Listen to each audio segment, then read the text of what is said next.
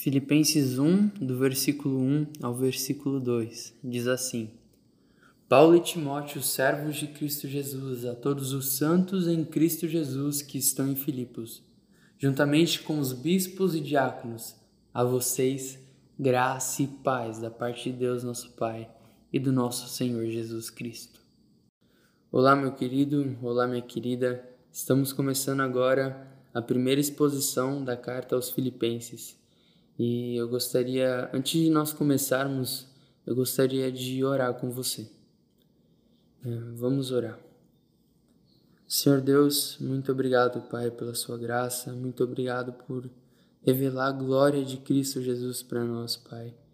Senhor, nós somos tão pequenos diante de um Deus tão grande e nos ajude, Pai, a entender Sua palavra. Tenha misericórdia de nós, Senhor. Nos perdoe, Pai, pelos nossos pecados e Pai, que essa leitura e essa exposição não possa ser só acadêmico, mas que possa aplicar, ó Pai, nas nossas vidas, para que possamos ser mais parecidos com o nosso Salvador. Te louvo, Pai, e te agradeço, Senhor, pela sua graça, pela sua misericórdia. Em nome de Jesus. Amém. Bom, antes de nós iniciarmos a exposição da carta aos Filipenses, é bom a gente entender o plano de fundo da carta, o contexto. E a Epístola aos Filipenses ela foi escrita pelo apóstolo Paulo. E quando ela foi escrita, Paulo ele estava preso. Ele estava preso em Roma. Então, Filipenses, junto com a Epístola aos Efésios, Colossenses e Filemão, elas são conhecidas como epístolas da prisão, porque quando elas foram escritas, Paulo ele estava preso em Roma. Uma coisa muito legal também das cartas é que elas eram muito usadas na comunicação. Nós temos a ideia de que antigamente as pessoas eram um pouco letradas, né? Que elas, a maioria delas eram analfabetas. Mas essa é uma concepção um pouco errada que nós temos, porque hoje em dia foram achadas diversas e diversas cartas de pessoas normais conversando entre si. Então eram cartas informais de pessoas se correspondendo. Eu acho isso muito legal da gente tratar, porque elas também eram tratadas de um jeito formal, ou seja, pessoas usavam as cartas para se comunicar e também para se comunicar de um jeito mais formal, para tratar de assuntos de terra, tratar de assuntos judiciais. Então é muito importante isso. Mas Paulo ele não envia a carta apenas para se comunicar.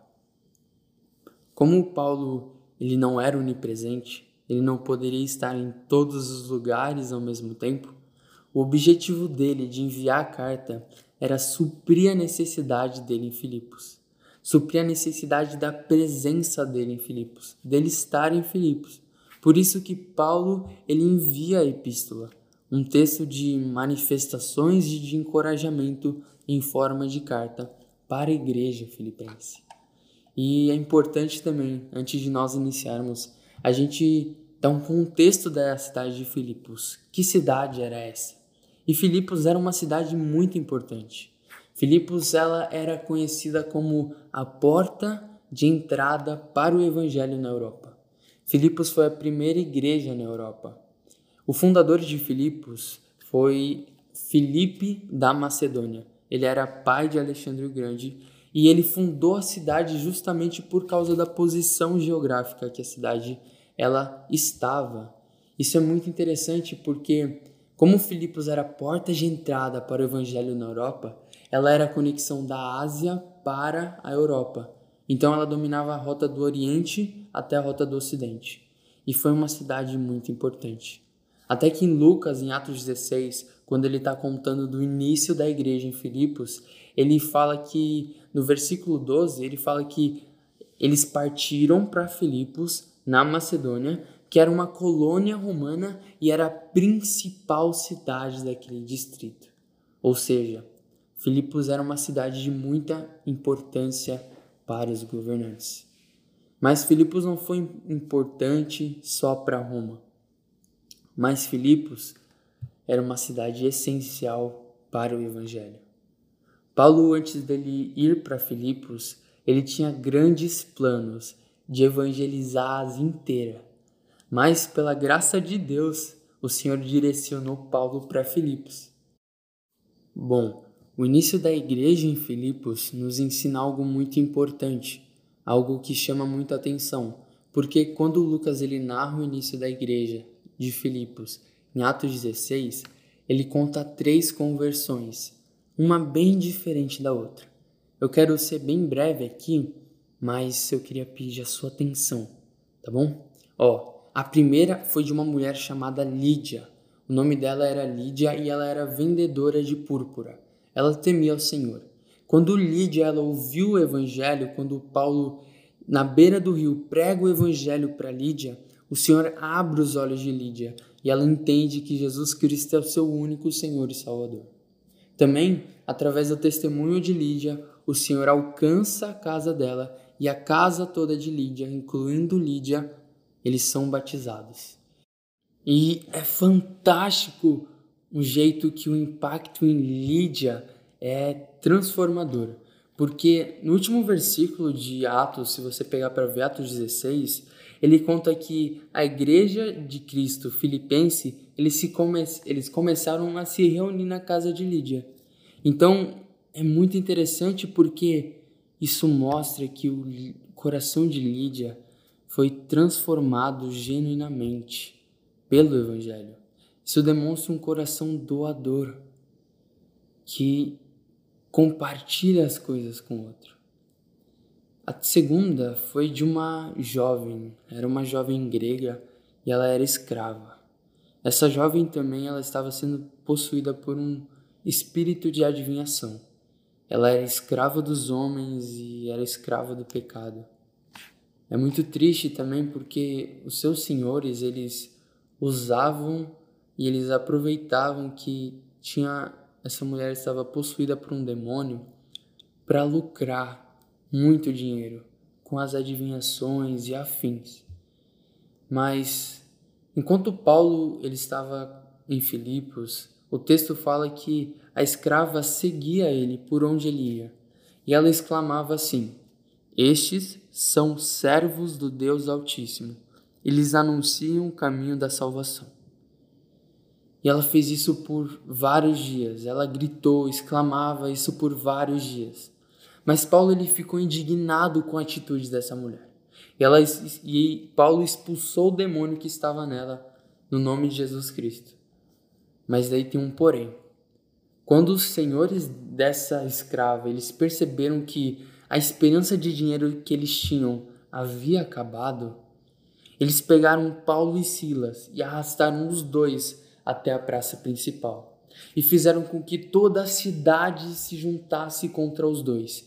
E eles acusaram eles de bagunçarem a cidade inteira, até que os magistrados de Filipos, eles mandaram que tirassem as roupas de Paulo e Silas para que eles fossem açoitados.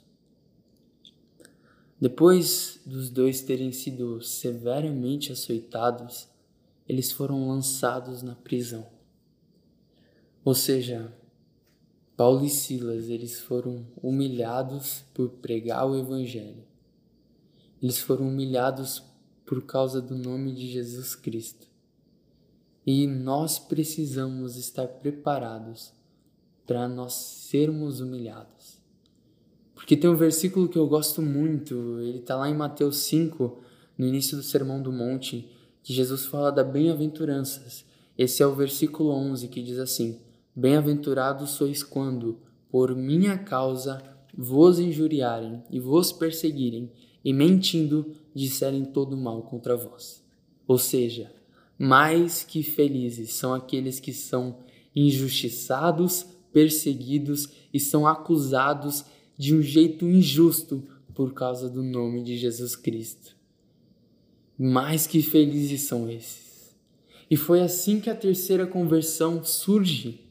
Quando Paulo e Silas eles foram lançados na prisão, os romanos eles ordenaram que um carcereiro observasse eles cuidadosamente. Ou seja, tomar conta deles com a vida. Mas durante a noite, enquanto Paulo e Silas, eles oravam e eles cantavam hinos ao Senhor. O Senhor respondeu eles com um grande terremoto. E esse terremoto fez com que os alicerces da prisão fossem abalados. as portas fossem abertas e as correntes de todos fossem soltas. Mas isso no meio da noite, tudo escuro, e o carcereiro ele acorda. Ele vê que as portas da prisão estavam abertas e ele pega a espada dele para se matar, porque ele pensava que Paulo e Silas haviam fugido da prisão. Quando Paulo ele percebe o que estava acontecendo, ele grita: Não faça isso, estamos todos aqui. Então o carcereiro, quando ele escuta, ele pede luz, ele pede para que fosse iluminado o local. E com muito temor, ele se prostra diante dos dois e leva Paulo e Silas para fora da prisão. E ele pergunta para os dois: Como eu faço para ser salvo?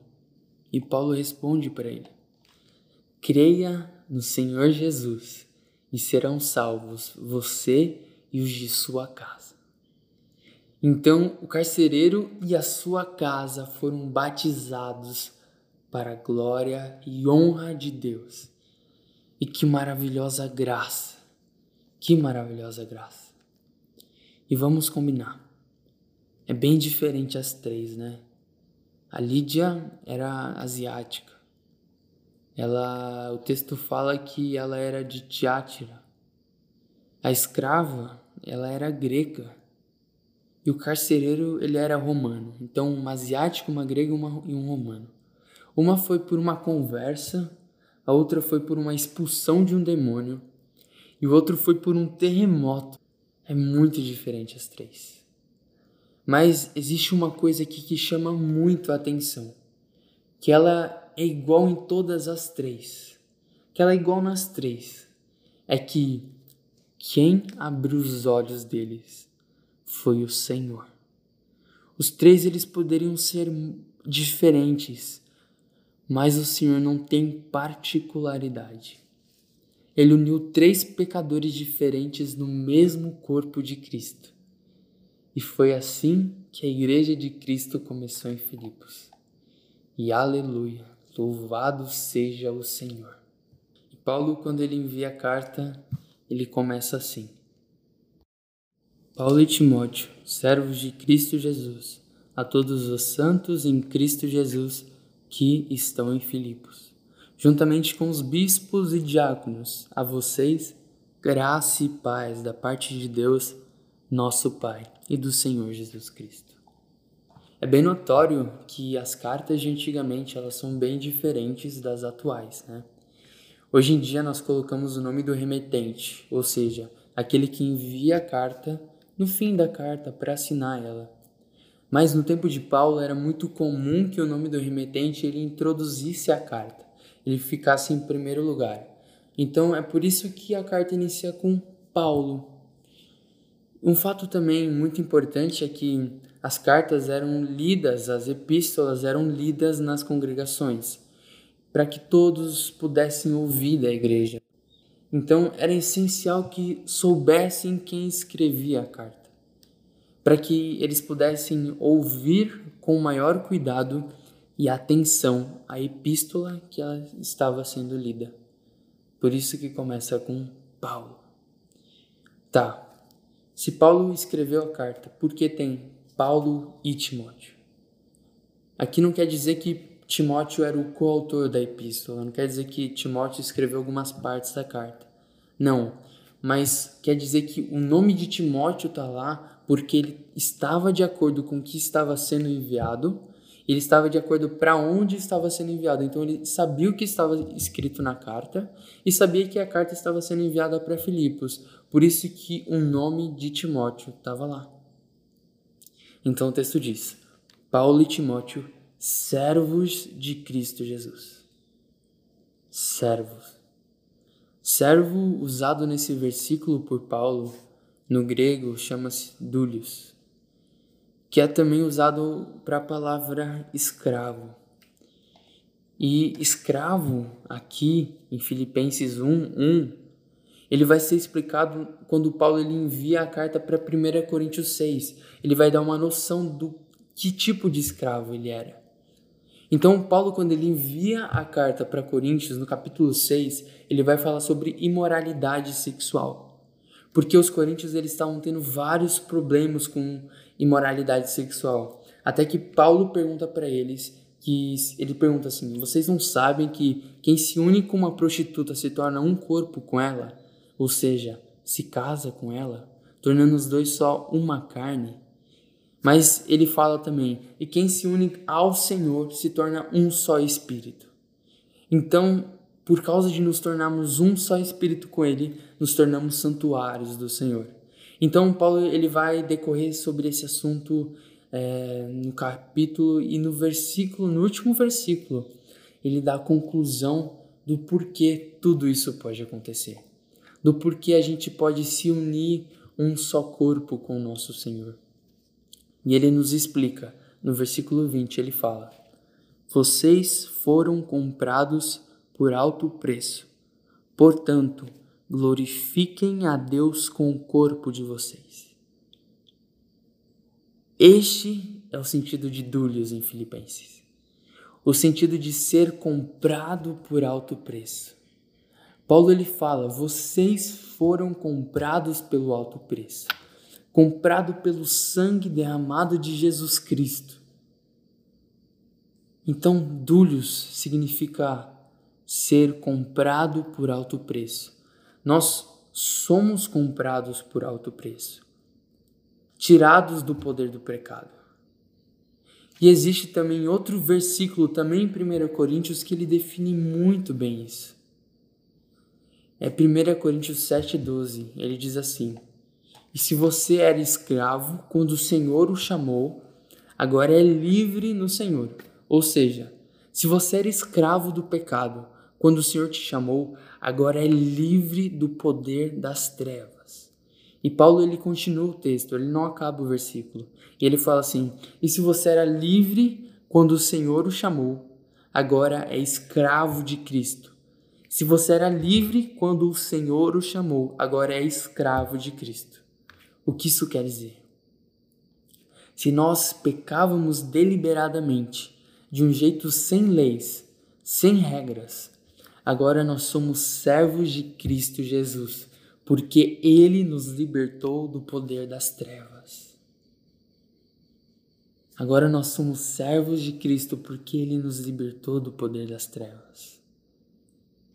Então, Paulo, quando ele usa dúlios, quando ele usa servo, ele também quer dizer que, como ele foi comprado por um altíssimo preço na cruz, por Jesus Cristo, ele foi tirado das trevas, ele deve lealdade total ao Senhor ele deve ter uma vida de obediência a Deus. E que misericórdia do nosso Senhor. Isso se aplica a nós. Nós devemos ser servos de Deus. Nós fomos resgatados das trevas, eu e você. Então nós devemos louvar, adorar e amar aquele que nos salvou. Nós precisamos glorificar, que nem Paulo ele diz: vocês foram comprados por alto preço, portanto, glorifiquem a Deus com o corpo de vocês. E nós devemos servir aquele que nos resgatou. E bom, o termo escravo nos dias de hoje é um termo muito pesado, né? Porque se eu chegasse na rua e começasse a chamar a Igreja de Cristo de escravos, muitos dos nossos irmãos eles iriam ficar ofendidos. E isso é verdade. Mas isso ocorre porque quando o Novo Testamento ele foi escrito, ele foi escrito especificamente em grego. E este termo ele é bem diferente dos dias de hoje. Por isso que o termo servo atualmente em algumas versões, como Revista Almeida I atualizada, é, NVI e, e tantas outras, eles usam servos, mas NVT usa escravo, porque o sentido da palavra dúlios quer dizer que nós fomos comprados por alto preço, questão de servir ao Senhor. E Paulo, na epístola para Éfeso, ele dá orientações aos servos. Mas aqui ele não dá orientações aos servos de Cristo, mas àqueles que têm algum senhor, ou seja, servos de trabalho. E ele dá orientações para eles. As orientações que Paulo dá, ele fala assim: sirvam com excelência. Mas Paulo ele não acaba aí. Ele faz um complemento, ele faz uma comparação. Ou seja, ele fala assim: sirvam com excelência como servos do Senhor. Ou seja, os servos do Senhor, eles buscam fazer tudo com excelência para o Senhor. Eles buscam fazer tudo com excelência para o nosso Senhor. E será que eu e você estamos servindo com excelência? Será que nós estamos servindo com total integridade? E a resposta é: com certeza não. Todas as vezes que nós servimos ao Senhor, as nossas intenções elas são erradas. Os nossos motivos são torpes, são depravados por causa do nosso pecado. Mas precisamos depender totalmente do Senhor para que Ele haja em nós, para que Ele nos guie para um serviço com excelência, para que Ele nos ajude e guie totalmente dependendo do Senhor a ter um serviço com total excelência. Paulo ele usa dúlios com muita boa vontade, porque os melhores momentos da vida terrena de Paulo foram sendo dúlios de Cristo Jesus. E que maravilhosa graça, que graça maravilhosa, que além de nos salvar, nos faz servos do nosso Senhor. Então, que possamos servir ao nosso Senhor com muita boa vontade. Paulo, ele no texto, ele fala servos, mas ele fala Paulo e Timóteo servos de Cristo Jesus. Paulo não era apenas servo, mas ele era servo de Cristo Jesus. Ele diz isso para que a igreja filipense se lembre, e nós também se lembramos, de quem era o seu Senhor, de quem era o Senhor de Paulo.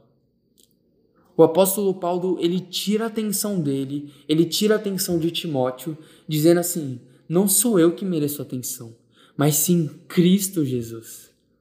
Paulo ele queria dizer também que ele ele que nos resgatou das trevas. Jesus Cristo que nos resgatou das trevas. Ele sim merece atenção, e não para mim, Paulo, e nem para Timóteo, mas Cristo. E outra, ele continua, ele fala assim: Não sou eu, Paulo, quem escreve essa carta para vocês, mas é Cristo que envia essa carta para vocês. Não é a carta de Paulo para os Filipos, mas ele enfatiza: é a carta de Cristo para a igreja filipense. Isso é fantástico porque Paulo, além de nos lembrar e nos chamar a atenção que a autoridade dele vem de Cristo, ele se submete, ele se humilha e coloca o foco naquele que é o único digno de toda honra e de toda glória. Cristo Jesus, a imagem do Deus invisível. E o texto continua. A todos os santos em Cristo Jesus que estão em Filipos. Paulo, ele não saúda somente os bispos nem os diáconos, mas ele saúda a todos. Paulo também ele não saúda os filipenses, mas ele saúda os santos em Filipos. Então é importante a gente saber disso, porque o apóstolo Paulo, ele envia a carta para todos os santos em Filipos, porque ele se lembra de todos. Paulo, ele orava por todos. O versículo 4 vai falar isso. No versículo 7 vai dizer que Paulo, ele ama a todos. No versículo 8, ele, Paulo vai falar que ele tinha saudade de todos. Paulo, ele esperava por todos. O versículo 25 do capítulo 1 vai falar isso. E no capítulo 4, na saudação final, Paulo ele saúda a todos. Então, a carta aos filipenses, aos santos em Filipos, é para todos os santos filipenses. Na primeira carta a Timóteo, seu filho na fé, Paulo ele dá orientações àqueles que querem ser bispos e diáconos, como alguns requisitos de ser sensato, de cuidar bem da casa, ser apto a ensinar, homem de uma só mulher, não tem má fama, e a lista ela continua. Ou seja, Paulo ele dá essas instruções para aqueles que querem ser bispos e diáconos, pastores e presbíteros. Então, não pode ser qualquer um que pode ser bispo, diácono, pastor ou presbítero. O que Paulo queria deixar claro aqui que é que aqueles que querem ser pastores, diáconos, eles precisam ser exemplos para os seus filhos na fé. Até que Tiago ele vai falar isso. Ele fala que não sejam muito de vocês pastores, não sejam muito de vocês mestres. Ele usa mestres. Por quê? Porque aqueles que são pastores, diáconos, bispos, eles precisam ser exemplos. Eles precisam ser exemplos para o corpo de Cristo. Eles precisam ser exemplos para a igreja. Mas aonde eu quero chegar é que existe um grande problema, que é pensar assim: ah, já que eu não sou bispo, nem pastor, nem diácono, eu nem quero ser, então eu posso ser um pouco abaixo desses requisitos. Mas Deus, ele impõe um padrão muito maior para todos aqueles que querem seguir a Cristo, para todos. Porque Paulo em Efésios 5:1, quando ele envia uma epístola para Éfeso, ele diz assim, no versículo 1 do capítulo 5, ele fala: Sejam imitadores de Deus como filhos amados. Mas aí, e aí vem a pergunta: Como eu posso ser imitador de Deus? A resposta: olhe para Cristo, para Jesus Cristo, porque Ele é a imagem do Deus invisível. Ele é Senhor sobre toda a criação. Colossenses 1 vai falar no versículo 15 que o Filho é a imagem do Deus invisível. Então, se o Pai é bom, o Filho também é bom. Então, se o Pai é amor, o Filho também é amor. Então, nós precisamos olhar para Jesus Cristo para imitar Deus, para imitar Jesus. Então, o nosso padrão é Jesus Cristo, aquele que foi santo, puro, o que passou por todas as tentações o tempo todo. O autor de Hebreus ele vai falar que Cristo passou por todas as provações, porque nós não aguentaríamos passar por elas. Agora imagina, passar por todas as provações constantemente, o tempo todo. É muito impossível, né? É impossível. Mas Jesus Cristo passou por tudo mesmo ele passando por tudo, ele transbordou graça, amor, alegria, misericórdia e compaixão. Mesmo ele passando por todas as tentações o tempo todo, ele transbordou Deus. E aleluia! Esse é Jesus Cristo. E ele só pôde transbordar porque ele estava cheio. Ele estava cheio de Deus e Ele é Deus. Louvado seja o Senhor, porque esse é o nosso padrão. Esse é o nosso padrão, esse é o nosso padrão de Jesus Cristo. É muito importante também lembrar novamente na carta de 1 Timóteo, porque às vezes a gente dá essa desculpa que a gente é jovem, que nós, é, nós, somos, é, nós não somos líderes, não somos mestres, mas olha o que Paulo vai falar para Timóteo. Ele fala no capítulo 4 da primeira carta a Timóteo, no versículo 12, ele diz assim: Ninguém o despreze pelo fato de você ser jovem, mas seja um exemplo para todos os fiéis, na palavra, no procedimento, no amor, na fé e na pureza. Mesmo Timóteo não sendo mestre, Paulo diz para que não deixem o desprezar. Sendo Timóteo jovem, Paulo diz para que ele seja exemplo para todos os fiéis. Para todos os fiéis nas palavras, na conduta, no amor, na fé e na pureza. Para todos. Seja o cristão mais maduro até o cristão mais sábio. Ou seja, o que Paulo queria dizer é assim: Timóteo, seja exemplo para mim. Seja exemplo para mim, Timóteo, seja exemplo para mim nas suas palavras, na sua conduta, no amor, na fé e na pureza. Mesmo Timóteo sendo ainda jovem, ele é ordenado a ser exemplo para todos os fiéis. Porque ele é seguidor de Jesus Cristo. E o seu padrão é Cristo.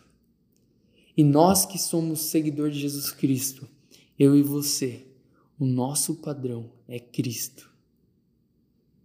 Porém, o padrão de Cristo é impossível de nós alcançarmos. Porque a justiça humana ela não, não nos faz santos, mas ela nos faz mais pecadores a cada segundo. A nossa justiça ela é injusta, nós somos pecadores, nosso serviço ele é depravado, e aí que entra a graça do nosso Salvador. Romanos 5,8 vai falar que Deus demonstra o seu amor, enviando o seu Filho amado para morrer por nós, ainda quando nós éramos pecadores. Esse é um dos versículos mais bonitos, porque você prestou atenção no ainda quando nós éramos pecadores? Ou seja, Deus demonstra o seu amor por nós, enviando o seu Filho amado para morrer no nosso lugar, ainda quando nós éramos pecadores. Ou seja, Cristo morreu enquanto nós estávamos pecando. Então, Jesus não morreu porque nós merecíamos, mas sim por causa do seu amor, do amor de Deus, por causa do seu amor. Lembra Colossenses 1,15? Lembra? Ele é a imagem do Deus invisível, ou seja, se Deus demonstra amor, o Filho também demonstra. Então, não somos santos, nós pecamos, ofendemos a Deus o tempo todo. Então, que o Senhor tenha misericórdia de nós. O sentido em Filipenses de santos não é aqueles que não têm pecado, não quer dizer isso. Mas o real motivo da palavra santos vai ser expresso em 1 Tessalonicenses 4, quando Paulo ele envia a carta a 1 Tessalonicenses 4, ele vai também falar sobre santidade em meio à imoralidade sexual. E a santidade é a vontade de Deus. Paulo vai falar isso para nós. Então, se você quer a vontade de Deus na sua vida, seja santo. Deus será glorificado. Mas o sentido mesmo de santos, a palavra que Paulo usou em Filipenses, ele vai ser expresso no versículo 7 de 1 Tessalonicenses 4, que diz assim: Porque Deus não nos chamou para a impureza, mas para a santidade. Vou repetir. Porque Deus não nos chamou para a impureza, mas para a santidade. Ou seja, santos em Filipenses significa todos aqueles que foram chamados para uma vida santa. Todos aqueles por quem Cristo morreu. Esses são santos. Interessante que Paulo ele faz a saudação e nos lembra de ter, de ter uma vida santa. Olha isso, Paulo ele faz a saudação e ele nos lembra de ter uma vida santa para honrar o nome de Deus. Pois nós não somos chamados para o pecado. Nós não fomos chamados para impureza, mas nós fomos chamados para uma vida santa. D.A. Moutier, ele expressa isso, essa ideia de um jeito maravilhoso. A ideia de, de os cristãos como santos. Ele diz assim: Paulo não está preocupado com o que os cristãos são por natureza nesse mundo mas o que eles são pela graça aos olhos de Deus. Eu vou repetir.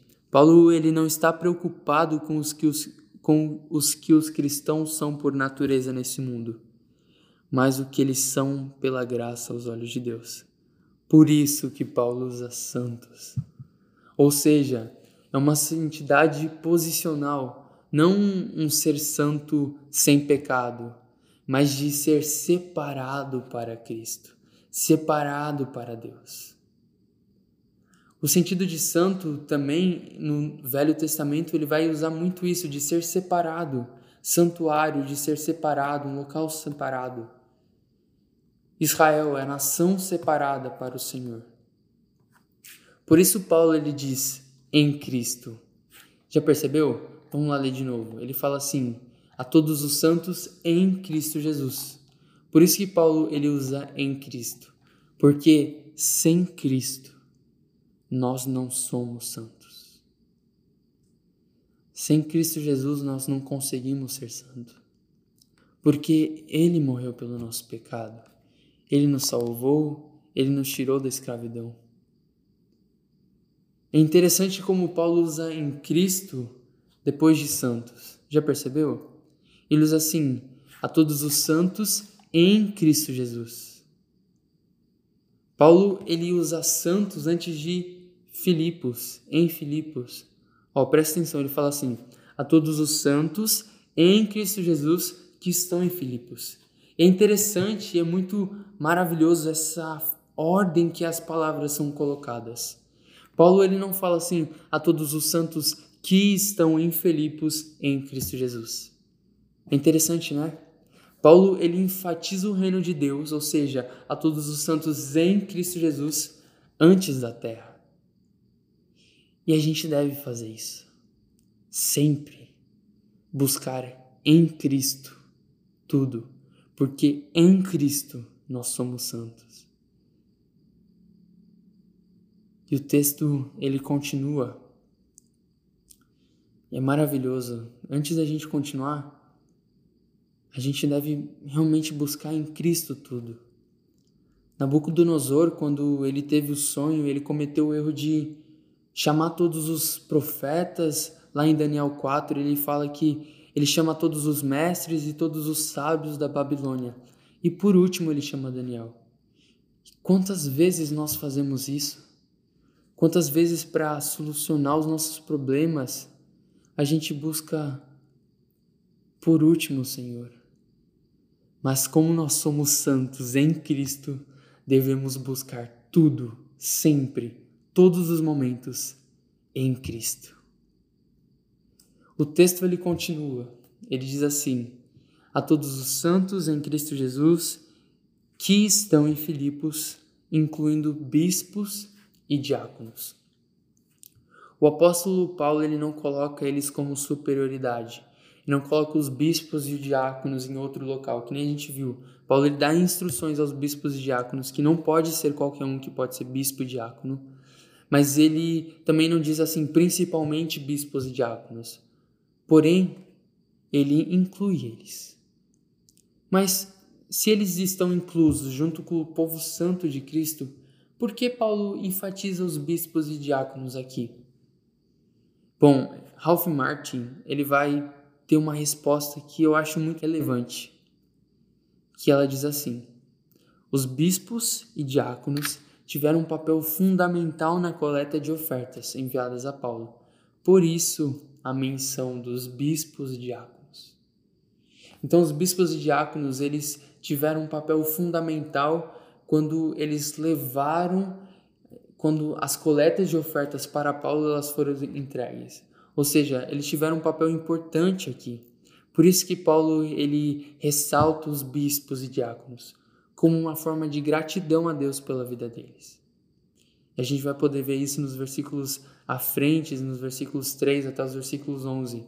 E vai ser muito interessante a gente poder estudar juntos isso. Mas se a gente continuar no texto, no versículo 2, Paulo ele continua e ele faz uma saudação sensacional. Paulo ele diz assim: A vocês, graça e paz da parte de Deus, nosso Pai, e do Senhor Jesus Cristo. William Barclay ele diz que Paulo ele pega duas saudações de duas grandes nações, ou seja, a graça e a paz, e ele junta em uma só: graça e paz.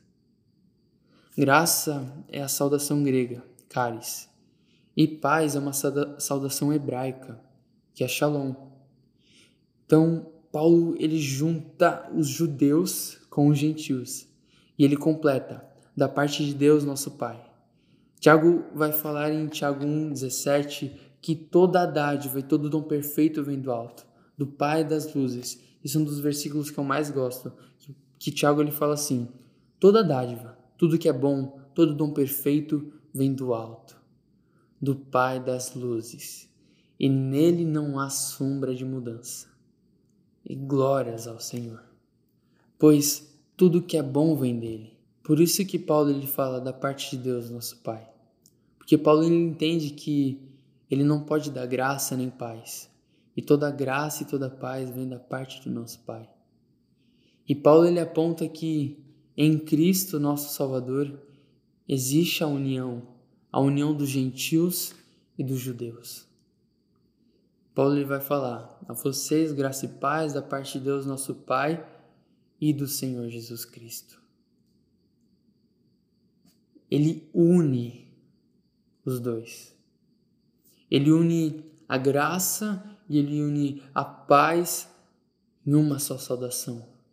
Ele une em Cristo Jesus, porque em Cristo Jesus, como no início, os três pecadores, os três, Lídia, a escrava e o carcereiro, eles foram unidos em um só corpo. Assim nós fomos unidos no corpo de Jesus.